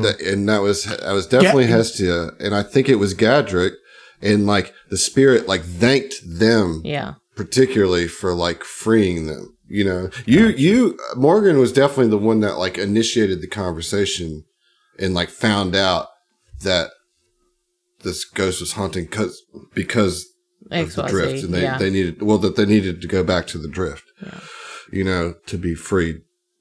Yeah, well, Hestia kind of took the lead on like needing to do this, but it for me it was very much a like I need support, you know, and like I believe it was Gadrick and Vincent both like that aided and helped with engineering, you know, checks and stuff to get this done after a plea from Hestia, you know. Yeah. That was in February of this year. Mm-hmm. I remember, you know why I remember that? Why? Because I was having to drive up to North Mississippi for work when that episode came out, and I was listening to it in the car on the way, specifically the Ghost Ship episode. So that like, I don't know. I have the timeline of that one so secured. It's really funny, actually, John, that you mentioned that this is the episode where you felt like the we memed too hard, because the entire next arc was like when we fully committed into being a little memey as a cast, like because the next arc is the Die Works, you know, where we get our mission. Okay, so that was kind of just like an exposition one, but then like Sonic Future, we clowned on that music shop. See, it's funny. I remember talking with John during this stretch, and John really being I hesitate to say upset, but like irritated with how the Ghost Ship thing went down, and I don't know necessarily that it was like that you said it was like memeing, but just that you felt like there was more tension that could have been in that scene. Like it should have been spookier, and it wasn't, you know? It was there hang up. Yeah, I felt like there should have been like some desolation to it. I mean, I'm not expecting like dead space, you know, but as far as like, you know, you're mentioning a haunting in a fucking derelict spaceship, and that's that. I mean, basically, I was going off of the trope, if you will, you know. Right. I mean, I remember disagreeing with you, but also being like, I get what you're saying. Like, this should have been terrifying, you know. But it's like so hard. You know how much work it took me over 100 episodes of Signal Screams to be scary, like to do it in an hour is extremely difficult because you have to build the tension. You know what I mean? And like, yeah, they was there. The setting, he described it with blood on the walls, and we fought some like ghost dead. And when the thing came out, it was like screaming. Nothing wrong with his expositions at all. Like, no, I know, but I'm just saying, like, outside of that, you would, I think, if you really wanted to make it scary, you'd have to make it like a 3-episode arc, because you'd have to like dig into the shadowy, quiet places first. That's how you make it scary. Yeah. And we just didn't, I mean, I don't think Zach and his pacing is going to take a side job and make it. Yeah, probably not. I did the best I could with the time that I was allotted. Right, no, yeah, on that yeah, one. Yeah, no. With the time that I allotted myself. Yeah, that's fair. To do that. We could deviate and dig in on that, but like, we just didn't, you know? Yeah. And yeah. like, and I think that like, that's also, at this point, we just needed to like, be able to laugh at our circumstances rather than take them so seriously, because it was getting so frustrating with like all the losses that we were taking, right. You know what I mean? Yeah. And so like, we definitely kind of just Guardians of the Galaxy our way through for the rest of this book from that point on, you know, like, because we, you know, we did the music store and then we memed I'll stop saying meme, but we like kind of. We're irreverent. Yeah. Irreverent. During the clam fight. Oh, yeah. The giant clam fight, dude. You know, like, and then the, discovering Agavanna, and then we had a whole episode about being broke and kind of got back into it. And then it culminates with Goofy. Yeah, being introduced to Goofy. But come on, that's a low hanging right there when it's fucking Goofy. Lindel. Yeah. Yeah. Look, I mean, so like, Lindel's just like, yeah, please meme me. I just feel like our tone shifted in order for us to like not be bitching about how hard it was all the time. Almost, that's a good point. It starts as a reprieve. Absolutely. That's yeah. There's some truth in that in reality as well, though. In when you're in difficult times for a long time, eventually you just like you were talking about in was the Tom Hanks movie you referenced earlier, Money Pit. Yeah. Money Pit. At some point, things are just so tough and so shit for so long that you can't help but find the humor in it. Right. It becomes absurd. Right. You know, like yeah. Well, and I don't know, like the thing with, and this is like outside of like the adventure itself, but the thing with podcasting, especially as long as we have, is like a lot of that stuff gets dictated not only by the adventure itself, right? Like the things that you're responding to in the narrative of the adventure, but also like people are going through different seasons of their life where like there are times where it's hard for weeks at a time for each of us as individuals to like get into that harder, like, role play headspace, and where there's a certain level of like autopilot, or like I'm just here to like play the game, and like your level of being able to like dig in really hard is engagement on a spectrum varies. Like it fluctuates. Engagement varies. I get it. Part of it. Now, I hated the music shop. I won't lie. We memed the shit and fumbled through that whole interaction. I think it was within a few weeks that we did those, and I remember me and John talking about the ghost ship, and me kind of being like, "No, man, like I think it was good," and then the exact opposite happening with. That's what I'm saying. Like it that was the turning point to where we started being irreverent. Yeah. Like in a real lenient way, Yeah, it was very much a coping mechanism, I think, as well. Yeah. Definitely. So yeah, interesting. Before we move on, speaking of NPCs, right? I had to do a lot of what I think are goofy ass NPCs in this book. Yep, you did. Primarily the goblins. Well, and Carm, Carm, Lindel. Yeah. Well, and even this Scarlet Niz is goofy as fuck as well, and And so I've about reached the upper limit of the variety of goofy ass voices that I can do. So it's all downhill from here, you know. You just have to reuse some of them, man. Like, yeah, that's the secret. Yeah. You just reuse them. Right. Yeah, I mean, so do you think there's no way to ask this without sounding loaded. So I'm going to say that I think you choosing to make Lindel be so goofy kind of made us not take him seriously at all and set us down the path of not understanding Com 93 from the jump, because we didn't take him seriously. Like, I just wonder if he had been like a more like imposing presence, if we would have felt more compelled to like treat him as somebody that we needed to free. I'll be honest. I mean? It wasn't just Lindel that I was like, the whole kind of premise of the calm is still a little confusing to me. Like, it seems so around the world to, you know, take 5 steps kind of situation. Like, the Lindel making him goofy, yeah, that didn't help. But overall, I was just like a little confused by some of the things that occurred there.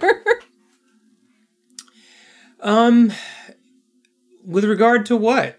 Like, specifically, you know? Just the whole villain premise? Plan. Yeah. Like, why make all of this? Well, they didn't make all of that. That's the thing. The calm, like, Tranquility as a prison is, I mean, you're talking about Marixa here. No, that exists, yes, no. But, right? Like, to take all of these people to go in this roundabout way to round up everybody just to...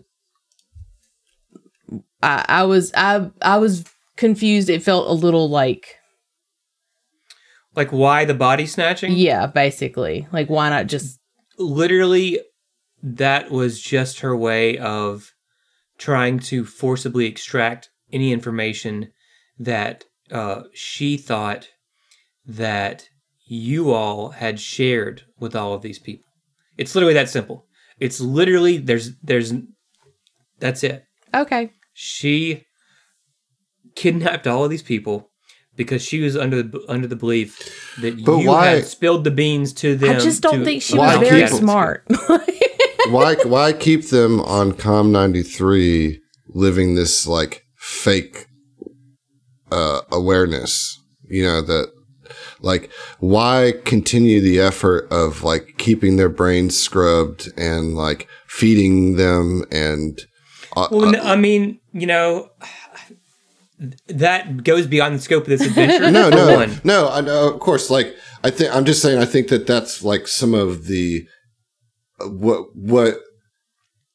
led to some of the memery, like, yeah, it was like hard to make it, like, to swallow it, because it's like, all right, this, if I got this straight, the villain took over a piece of a prison, not even the whole prison, just one part of the prison, got rid of all the prisoners that were there, replaced them with all of our friends to find out what we know and if we told them anything, you know. And then use Lindel to lure us to this place to find out what we know. You know, like, it just seemed like too many steps. So all of our brains were like, okay, whatever. Like, so this is extortion with extra steps. To be clear, as you know, as exists in STF canon,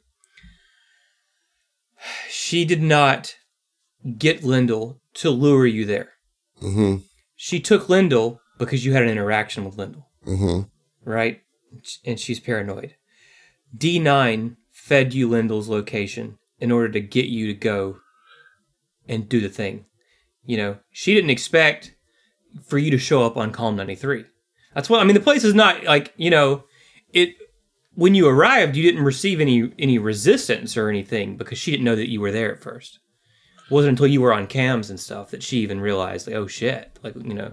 Oh, see, then I've just like fully misunderstood that whole premise. I thought like Lindel was supposed to be a lure and like all of the like. That's why one of the reasons why I was like, this seems very convoluted.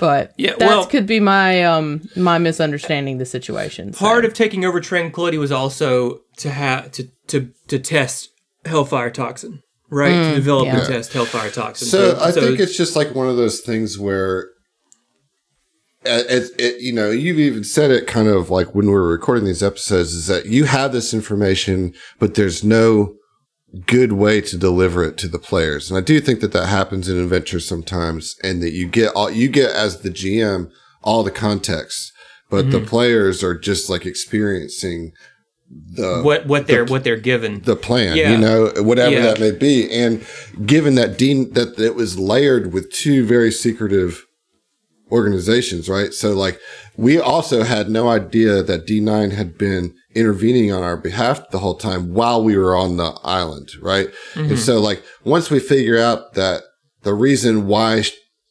Renovia, that's her name, right? Renovia didn't come and get us first is because she couldn't, because D9 was keeping us hidden from her.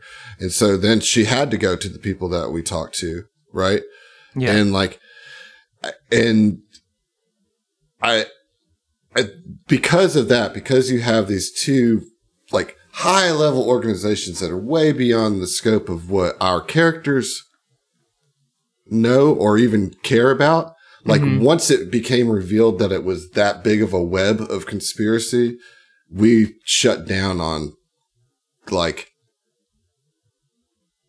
really caring what the motivations were. It was like, we're just gonna kill you now. Sorry, like, we're done with this. We're gonna shoot you. You know, and that, and it's okay. You know what I would do differently if I could rerun that again, is I probably would have done like what you did in, I guess book 3, of.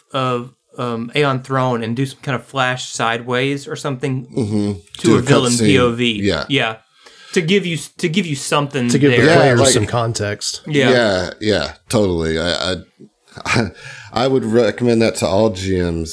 Is don't be afraid to do a cutscene. Yeah. Well, just like in all the adventures have that. All the adventures have like so much more written up about the motivations of the villain that's ever like expressed in any way to the players through what you guys go through. Yeah. You know what I mean? So, yeah, because like, the chances of actually getting a villain to unload that on the player naturally or organically are slim to none. Yeah.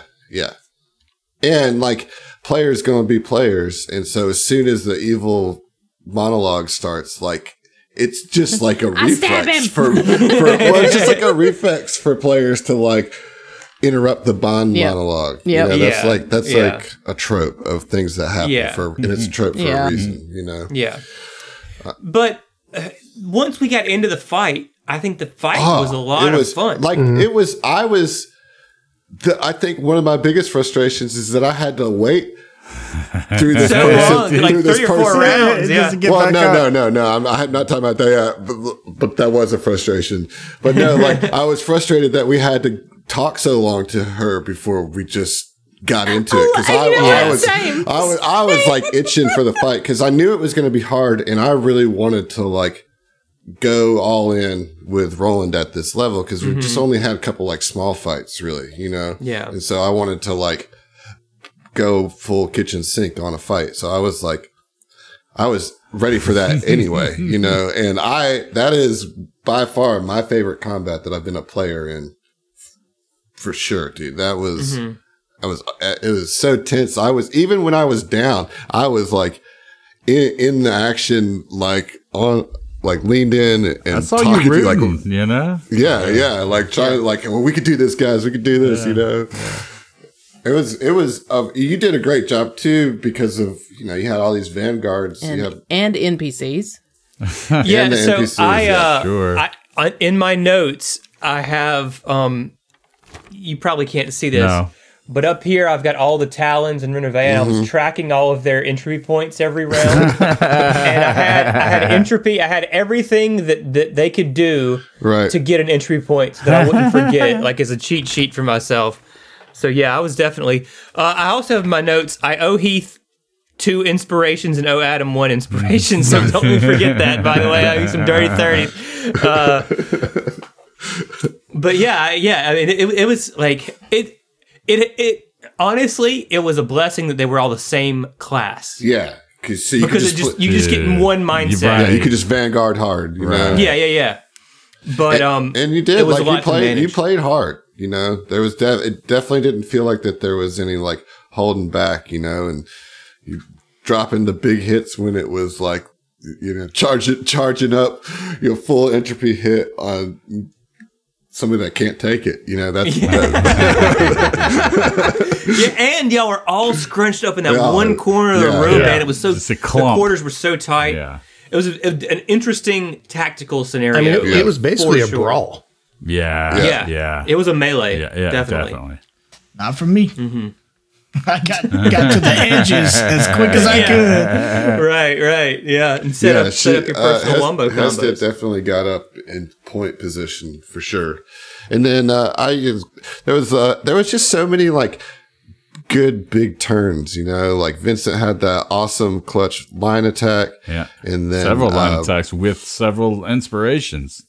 Mm-hmm. Yeah, and then Morgan had the big command. Yes, dude, the command was the fucking game changer. Gadrick, I feel like, was just hitting hard a lot. He had a lot of good sneak attacks in there. Yeah. And then Tia figured out how to do a wombo combo with herself with Mantis, and I think that was a big moment for Heath, being like, "Oh shit, I did that." This really opens up. I don't have to like let somebody else take advantage of it. I can just take advantage. Part of that was like when it happened. Yeah. He's like, he was like going through the thing. He's like, okay, so now the next person that attacks this enemy is gonna get a bonus, you know. And he's like, that's Mantis. He's like, I got it out. All right. He's like, okay, now Mantis, what I'm gonna do? Oh, I'm the next person. I just have the realization, dude. Yeah.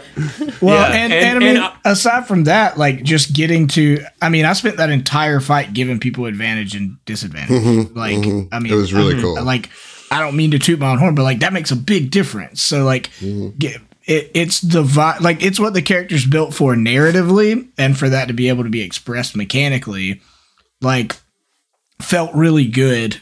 To have, I mean, because we barely got through that fight, and without everybody having their big turns and firing on all cylinders and figuring some stuff out, like it could have been a lot worse. Like there could have been a death potentially. Yeah, right. Yeah. And I mean, I used every resolve point that I had. I mean, I was at 0. Yeah. Tia was out of resolve. And then let's see, Roland got the first natural 30 of the Let Fly. I believe that's not true as well. Oh, no, I've had one. Yeah. Oh, you had one. Okay. Yeah, okay. It was very like nobody made a big deal about it. So I guess it wasn't a huge turn in a combat, right? Yeah. It was in a combat, and I rolled because I spent 2 D30s within that combat, and I rolled a natural 20 on a D30 and a natural 30, and everybody's like, "Oh, okay, cool." And just like kept going, and I was like, "Well, this sucks." You done with your turn, dude? Yeah. I mean, I remember it because it hurt.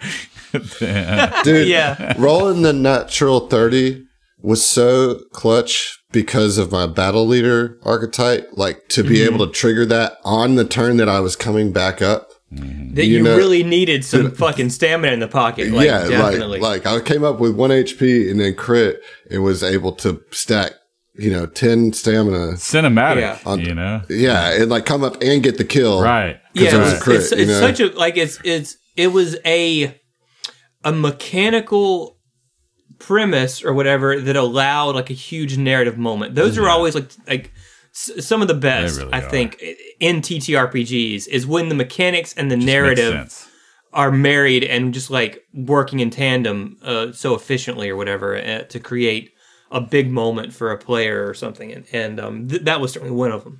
Absolutely. It was a good time. Yeah, it was a really good fight. Yeah. What do you think about Dizzy being under the mind siphon? I know that we resolved that very quickly. Yeah. So we rolled into that. Because y'all went straight to... Hang on, let me cook one sec here, Josh. Let me, go for it. Y'all rolled into that and went immediately to attempting diplomacy checks. Yeah. And that's the only way that you could... I mean, otherwise it's fisticuffs until one of you's knocked out. Well, yeah. I begged for it, you know? Yeah. Like, begged for it and spent my last resolve to, like, help out, you know? Like, we needed to... Like, for Hestia, it was like, we can't fight this person. Yeah, this is my friend, you know? None of us. No. Like, I don't think there was one person in the party who was about to draw a blade on... All right, my diplomacy is terrible, and I was ready that's the interesting thing about your relationship with the Wintermore crew is they are in a lot of ways your mirror, and they react to what you do, mm-hmm. and so you know theoretically this could have been a scenario where you were at odds with the Wintermore. Mm-hmm. The whole way leading up to this, nemesis. And you're maybe reluctantly working together with Monolith and Jinx. Or our Dark Universe inverse characters where we're just bad guys and like we're taking out the competition, you know? Right. Yeah, and you could have, I mean, think about it. You could have been a scenario where Dizzy's drawing on you. You're hostile essentially with the loosest truce. And now you find yourselves maybe in a combat where you're up against the Wintermore crew. Mm-hmm. Wire trying to stop your crew. Yeah. After that fight with Renovia. Right. Yeah, right. Mm-hmm. So you know, I mean, it could have gone a lot differently, but being the kind of crew that you are, you went straight for the diplomacy. But so, well, and also, so what like, I'm curious about, we had befriended Dizzy, so like there was just no other option, you know, like in our minds. Was there any moment, however fleeting, of time where you were like, oh fuck, you know, where it was just like a stomach drop type thing? Absolutely, yeah. Like, no, I did not believe that even though we were going to go for diplomacy, that it was a guarantee to be able to do it. But that was just what we were going to do. But like, as soon as we saw Dizzy, my stomach dropped. I think we all gasped. We were all oh fuck no, dude. Like, are you serious? You know, like, and then initiatives rolled and it's like, we're going to have to run with a fucking crazy Dizzy shooting at our backs on the way out, you know? Back to the ship. Yeah. Because like, to be frank, we could not have sustained a fight against the Wintermore crew. You know, like we were pretty tapped out. I would have died. Yeah. You know, like, yeah. So yeah, it felt like a really bad situation, and it was like very compressed, and it happened quick, and it was like this flash in the pan of like, you know, despair, and whew, thank God. Yeah, you know, like, I think it's one of those times where doing the right thing does pay off. Mm-hmm. You know, and it's not some kind of delayed gratification; it's immediate. Like if you can successfully, you know, make a case or you know, give me something in RP that I can then, you know, use that as the context for the die roll, then it's over with. Is diplomacy written in as an option in the AP? Yeah, okay. Yeah, you could have diplomacy, bluff, or intimidate. Gotcha. Any of the charisma skills. So yeah, that would have been that. That's the only way to de-escalate. Yeah, but I mean, I thought it was like it just made that it's such a crucial part of the whole final episode too, even as quick as it is, like, because the fight is like epic and you want, and like we finish it and you're like, okay, I got a breath, and then you don't, then you lose your breath right after that, which, you know, then leads into the big drop of the CSV where we're now like bated breath and our hearts beating because what's going to happen? What is he going to say? How is this going to turn out? Yeah, what, you know, and the way that you like structured his whole speech to us is there was like it oscillated, you know. Yeah, there was, and like that was intentional. Well, I'm glad that you noticed that. Yeah, you know, I'm glad that you noticed that. Yeah, it was well written because there was like at first I was like, oh yeah, and then I was like, oh no, and then I was like, oh yeah again, like to the point to where I did different music for each like shift phase of his speech to us because it went through a lot of different feels, you know. It was I loved that episode so much. It was such a banger. I wanted to not really know how it was going to turn out till right at the end. You know, like that was my goal with that, is like, what the fuck's going to happen to us? Mm-hmm. You know, even as he's saying things that's, though this sounds kind of good, but oh shit, oh there he goes. You know, right. And to me, that's the essence of the character. Yeah, right. It was so, great. Yeah. So that was certainly interesting. I hate that I had to like put your backs up against the wall so definitively with it, as in like set the scene to the point where it's like you're. Well, I think narratively it needed to happen, but mechanically I always hate the idea of like. Well, there wasn't really any mechanics involved, right? Like this was the. I mean, we had done the fight, and then we almost did another fight with one of our only friends in the universe. You know, like so, like at that point, we were happy to be like, okay, somebody else just take over. Yeah, just now, somebody take over. Like we can't do this anymore. Like, and that's what it really felt like. Is that like when we came out there and got surrounded, we were all, I felt just like. Giving into it, like, okay, this whatever's going to happen to us is going to happen to us. Be like, quick. We cannot fight anymore. We are we're done. You know, like which did set the scene for you to be able to actually deliver a quote unquote villain monologue in an uninterrupted way, and that was taken very seriously because like we were too tired to like interrupt you and too scared. Honestly, I wanted to double down after I was like, okay, y'all not going to respect this best government agent. I got you a best government agent here. You know, it's like I could kill you, but also good job. But don't ever do it again. But nice work. You've cost me a fortune, but here's some money. It was great. Yeah, I mean, it was certainly. I feel like we've hashed out, you know, our immediate reactions to that episode privately. I think so thoroughly that like it feels like treading old ground, you know. But I'm really glad that you all came out of it enjoying that, because that was something that I really wanted to do. I mean, it pumped me up for the whole.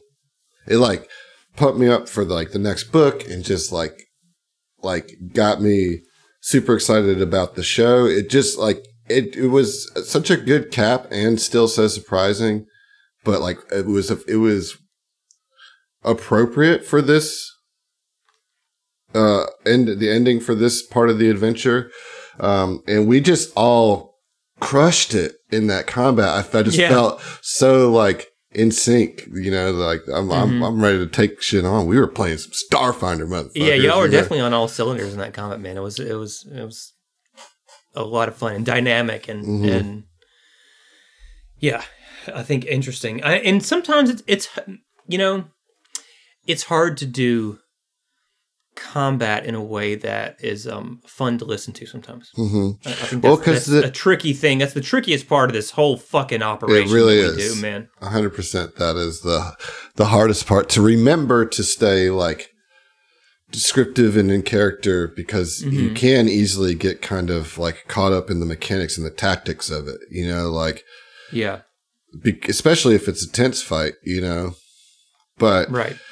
What's good is that we I think we do a good job on all the like really important like narrative fights. I think where we struggle sometimes is the filler fights, you know? Yeah. And man, that's hard, you know? Yeah. Like to all the listeners out there, if we have a boring combat, sorry, man, it's tricky, you know? It's tough. Try listening to it at 0.5x speed. It'll be better. It works better. The really so sloggy when the really sloggy combat episodes happen, listen to them at half speed, and it'll be so much better.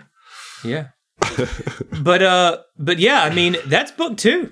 Yeah, it was. It was a long one, book dude. 2. Yeah, it was. Yeah, I mean Leo gave us a lot to work with on that, you know, and just a shout out to him. I appreciate it. He worked with me privately.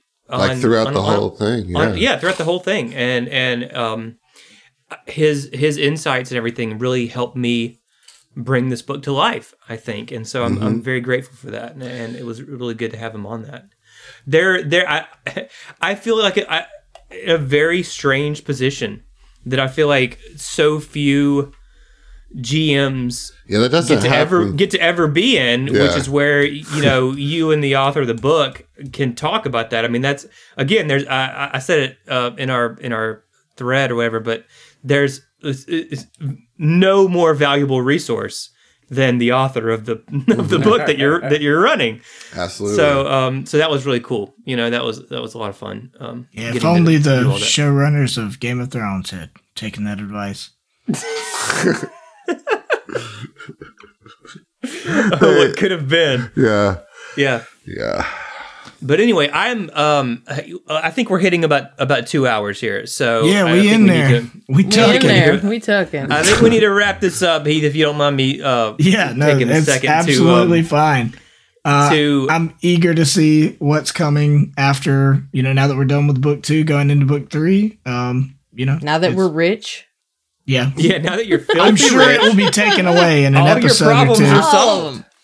It's counterfeit. Yeah.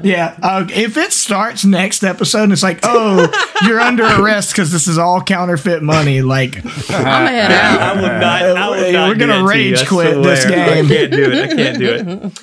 No, but I am very much. We're gonna take these characters and you're gonna run a new adventure for us. Is what's gonna happen. We're just going to leave this reality. The hell out of Fly Free or Die. Welcome to Threefold Conspiracy. That can't be the one you take us into. No, let us just do some like Dawn of Flame action where we get to just like do cool shit. Yeah, do cool shit. Yeah, cave dive into the sun or whatever. Yeah, I would rather knee myself into the sun than have another bad job.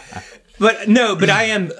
I'm very excited about book 3. I really like the book 3, especially, you know, the conclusion of it and how it coalesces and everything is just so fucking cool for me.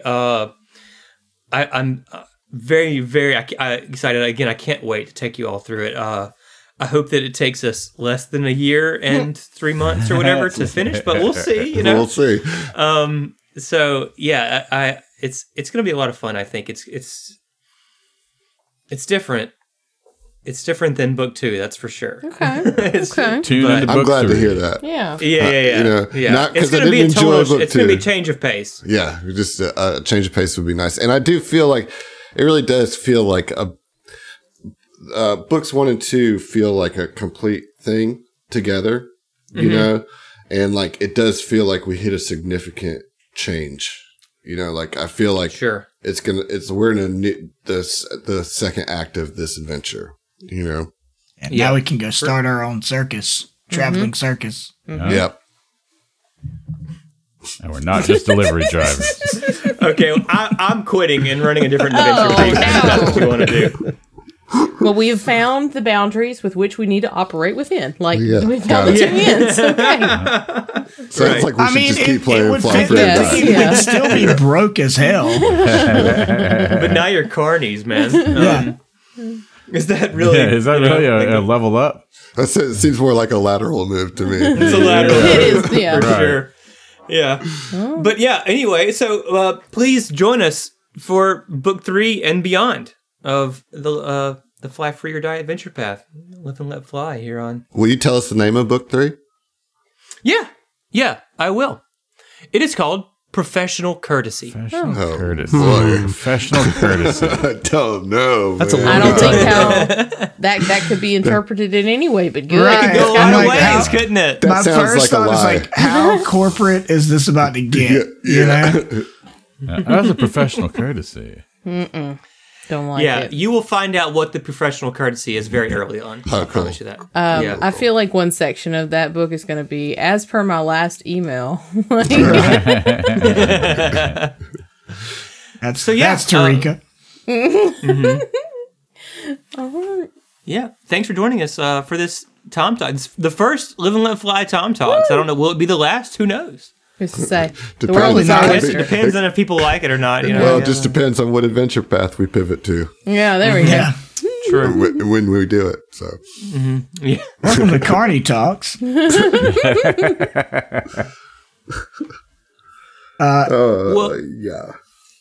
Heath, you gonna sit us out? Well, I was. Sorry, I'm like tired.